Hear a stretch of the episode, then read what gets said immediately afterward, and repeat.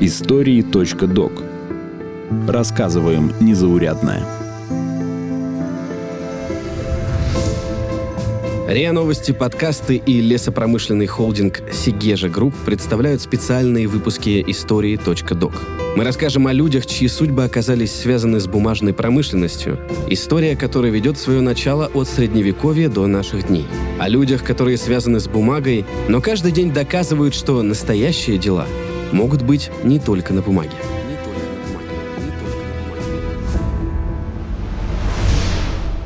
Можно ли восстановить лесной фонд России после вырубок?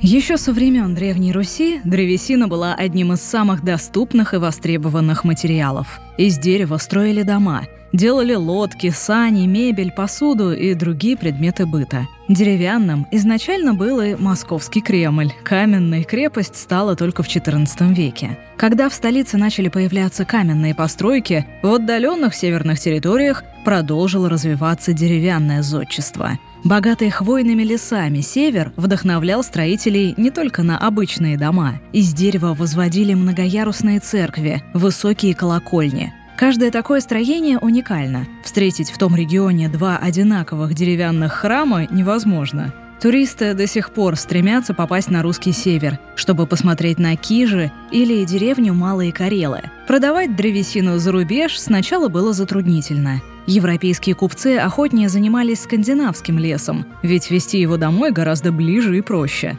Зато скупали и доставляли через Новгород древесную смолу, деготь и уголь. Пользоваться спросом русская древесина начала века с 16 когда появилась возможность переправлять ее водным путем через Балтийское и Северное море. Ей казалось, что она торгует лесом уже давно-давно, что в жизни самое важное и нужное – это лес. И что-то родное, трогательное слышалось ей в словах. Балка, кругляк, тес, шелевка, безымянка, решетник, лафет, горбыль. По ночам, когда она спала, ей снились целые горы досок и теса, длинные бесконечные вереницы подвод, везущих лес куда-то далеко за город. Снилось ей, как целый полк двенадцати аршинных, пятивершковых бревен стаймя шел войной на лесной склад, как бревна, балки и горбыли стукались, издавая гулкий звук сухого дерева, все падало и опять вставало, громоздясь друг на друга. Первым русским лесоводом называют Петра Великого. Один боевой фрегат – это несколько тысяч корабельных дубов и мачтовых сосен, так что для развития кораблестроения был необходим качественный лес. Чтобы сберечь древесину, царь-реформатор издал указ об охране заповедных деревьев. Наказания грозили серьезные. За незаконную рубку дуба полагалась смертная казнь, за деревья попроще – каторга или штраф. Разрешалось заготавливать березу, ель, ясень, ольху, осину и липу, собирать валежник. Петр I не учел, что полозья на сани, оси для телег и обручи для бочек делают исключительно из дуба. До царя донесли многочисленные жалобы, и через два года указ смягчили. Дуб, клен, вяз и лиственницу разрешили рубить на собственные мелкие нужды. Всего за годы своего правления Петр I издал более ста лесных указов. Он создал лесную охрану, которая оберегала леса от незаконной рубки, запретил оставлять горящие костры под деревьями и велел высаживать на делянках новые деревья взамен срубленных. Есть легенда о том, как Петр I шел вдоль Петерговской дороги и сам закапывал в землю желуди. Тогда над этим занятием посмеялся кто-то из сопровождающих, но царь ответил ему строго. «Ты мнишь, не доживу я до матерых дубов? То правда, но ты дурак, а не я. Я знаю, что, сажая вот эти желуди, через 300 лет они пригодятся. Построят из них корабли. Не для себя тружусь, пользе государства впредь. Дело Петра I действительно продолжили его преемники. В 1801 году был утвержден лесной устав. Через два года открылся первый лесной институт – Позже появились низшие лесные школы, в которых лесничие обучали ребят своему ремеслу. А в начале 20 века лесоведение оформилось в отдельную науку. В Советском Союзе лесозаготовка постепенно стала одной из ведущих видов промышленности. Сразу после революции в стране не хватало топлива, так что деревья рубили в первую очередь на дрова. Потом промышленность в стране наладилась, и древесины потребовалось еще больше, ведь она использовалась на многих производствах. Некоторые даже не подозревают, что можно сделать из одного кубометра леса. Да вот ты приехал на лесоразработки, знаешь? Да, ну, дрова, Дрова. шпалы для рельс. Шпалы. Вот насчет картошки ты все хорошо понимаешь. Из одного кубометра леса можно сделать 200 килограмм бумаги. Да. Или 170 пар резиновых галош. Или, например, две шины для автомобиля. Или 180 килограмм шерсти. Ну, у тебя варежки. Ты думаешь, они из шерсти, да? Да. Нет, елка. Замерзли ручонки-то. Или вот мой шарф. Тоже из елки. Нет, сосна. И вообще лес, он все человечество обогревает. Сейчас на территории России находится примерно четверть мирового леса. Его вырубка строго контролируется. Лесозаготавливающие компании арендуют землю с лесом у государства, и по закону они обязаны восстановить столько леса, сколько вырубили. Еще до подписания договора об аренде компании предоставляют подробный план по восстановлению лесного фонда. Работа на таких участках идет по одному из двух путей. Первый, экстенсивный, состоит из сплошных вырубок. Когда лес на отведенной территории заканчивается, компания просто уходит на новый участок, а лес восстанавливается естественным путем, засеиваясь от растущих по соседству деревьев. Так велась лесозаготовка в СССР. Второй путь, интенсивный, включает в себя обязательное восстановление леса и так называемые «рубки ухода», в этом случае срубают не все стволы, а только определенную часть. В зависимости от того, на каком этапе восстановления сейчас делянка и для каких задач готовят древесину, рассказывает начальник лесозаготовительного участка компании «Segezha Group» Денис Синькевич. Характер этих рубок, он в последнее время сильно изменился. То есть, если раньше рубили в основном сплошные рубки и мало ухаживали за лесом, то сейчас идет такое смещение в сторону ухода за лесами. Объемы сплошных рубок каждый год падают, а объемы вот именно этих рубок ухода возрастают. Именно Карелия оказался в числе пилотных регионов, в которых как раз применяется вот эта интенсивная модель ухода за лесами. Сигежа группы, наш участок и вообще Сигежский ЦБК активно участвует в этой программе. Программа была разработана специалистами Санкт-Петербургского научно-исследовательского института лесного хозяйства и внедряется сейчас на территории Карелии. Работа по возрождению леса начинается еще до того, как на делянке пройдет рубка. Специалисты разрабатывают проект восстановления, высчитывают, какие породы деревьев нужно посадить именно на этом участке. Если промахнуться с выбором культуры, то потом начнутся проблемы. Деревья могут не взойти совсем или расти хуже, чем их соседи. Потом проходит сбор шишек и семян растений. Их сажают в специальные теплицы и питомники, где будущий лес растет первые два года. За это время хвойные ростки в высоту вырастают примерно сантиметров на 5. Осенью участок, где прошла сплошная рубка, тщательно пропахивают специальными плугами, чтобы в земле не осталось воздушных карманов и других помех. Весной побеги аккуратно привозят из елового детского сада на вспаханный участок и вручную высаживают в землю.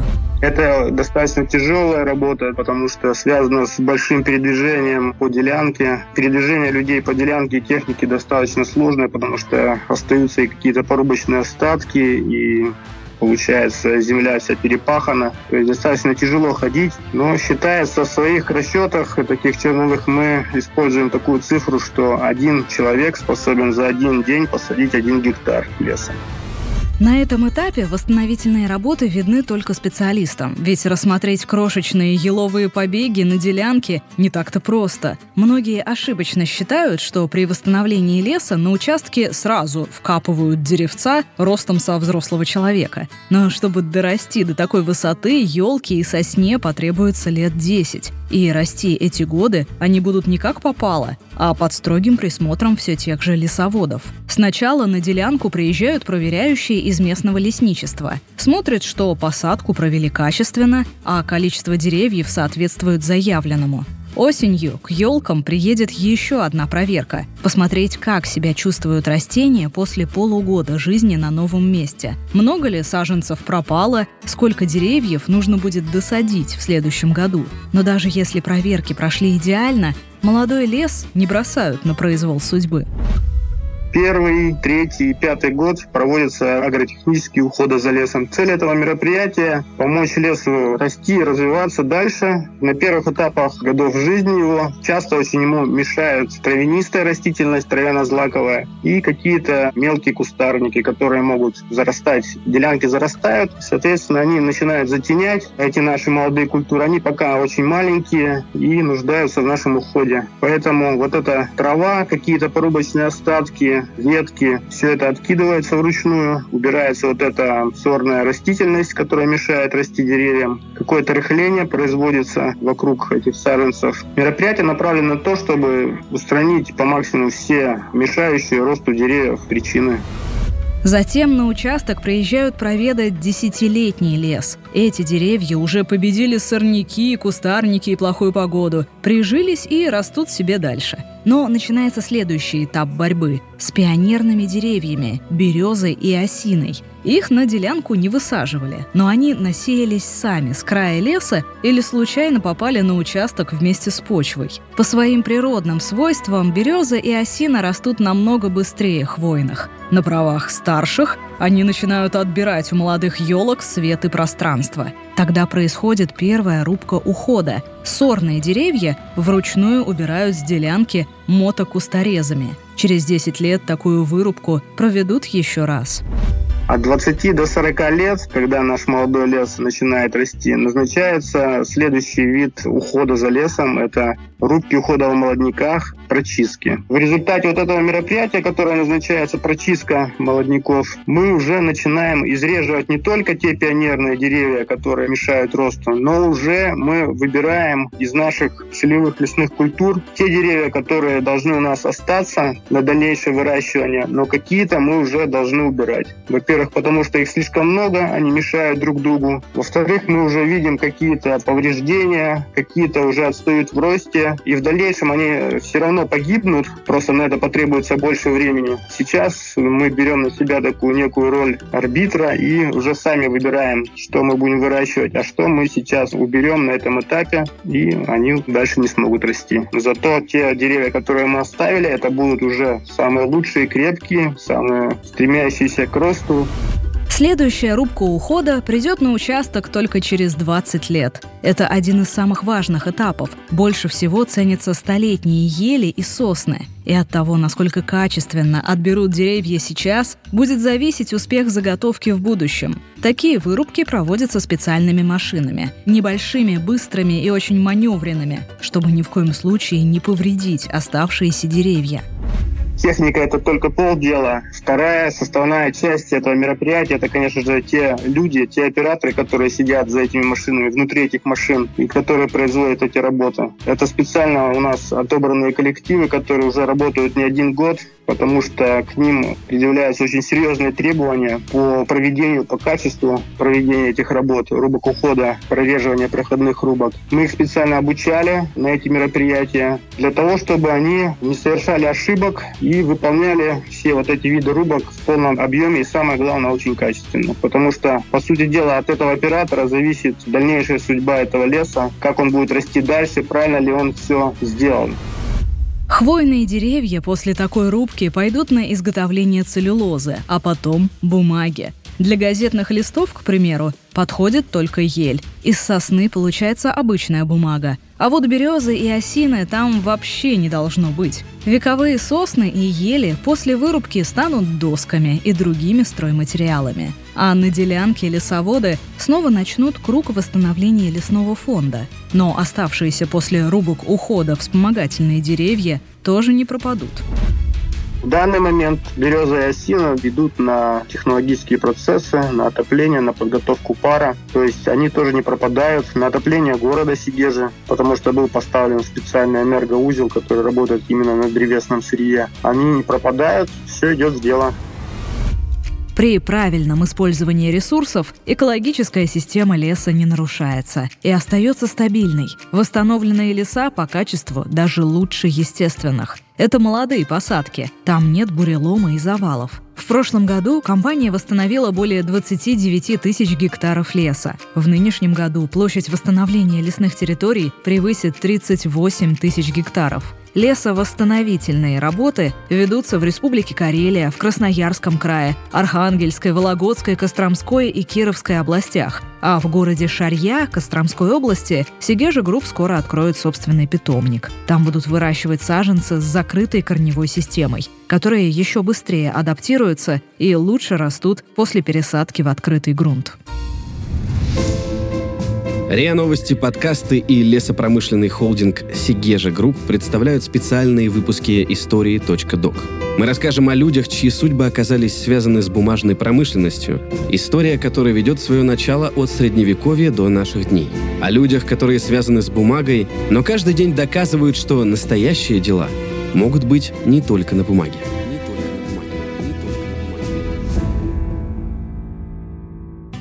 Вы слушали эпизод подкаста «Истории.док». Выпуск подготовила Полина Панина. Голоса эпизода Наталья Шашина и Артем Буфтяк. Монтаж Семен Недовенчанный. Слушайте эпизоды подкаста на сайте ria.ru, в приложениях Apple Podcasts, Google Podcasts, CastBox и SoundStream, а также на Яндекс Музыка, Мегаго и Spotify. Комментируйте и делитесь с друзьями.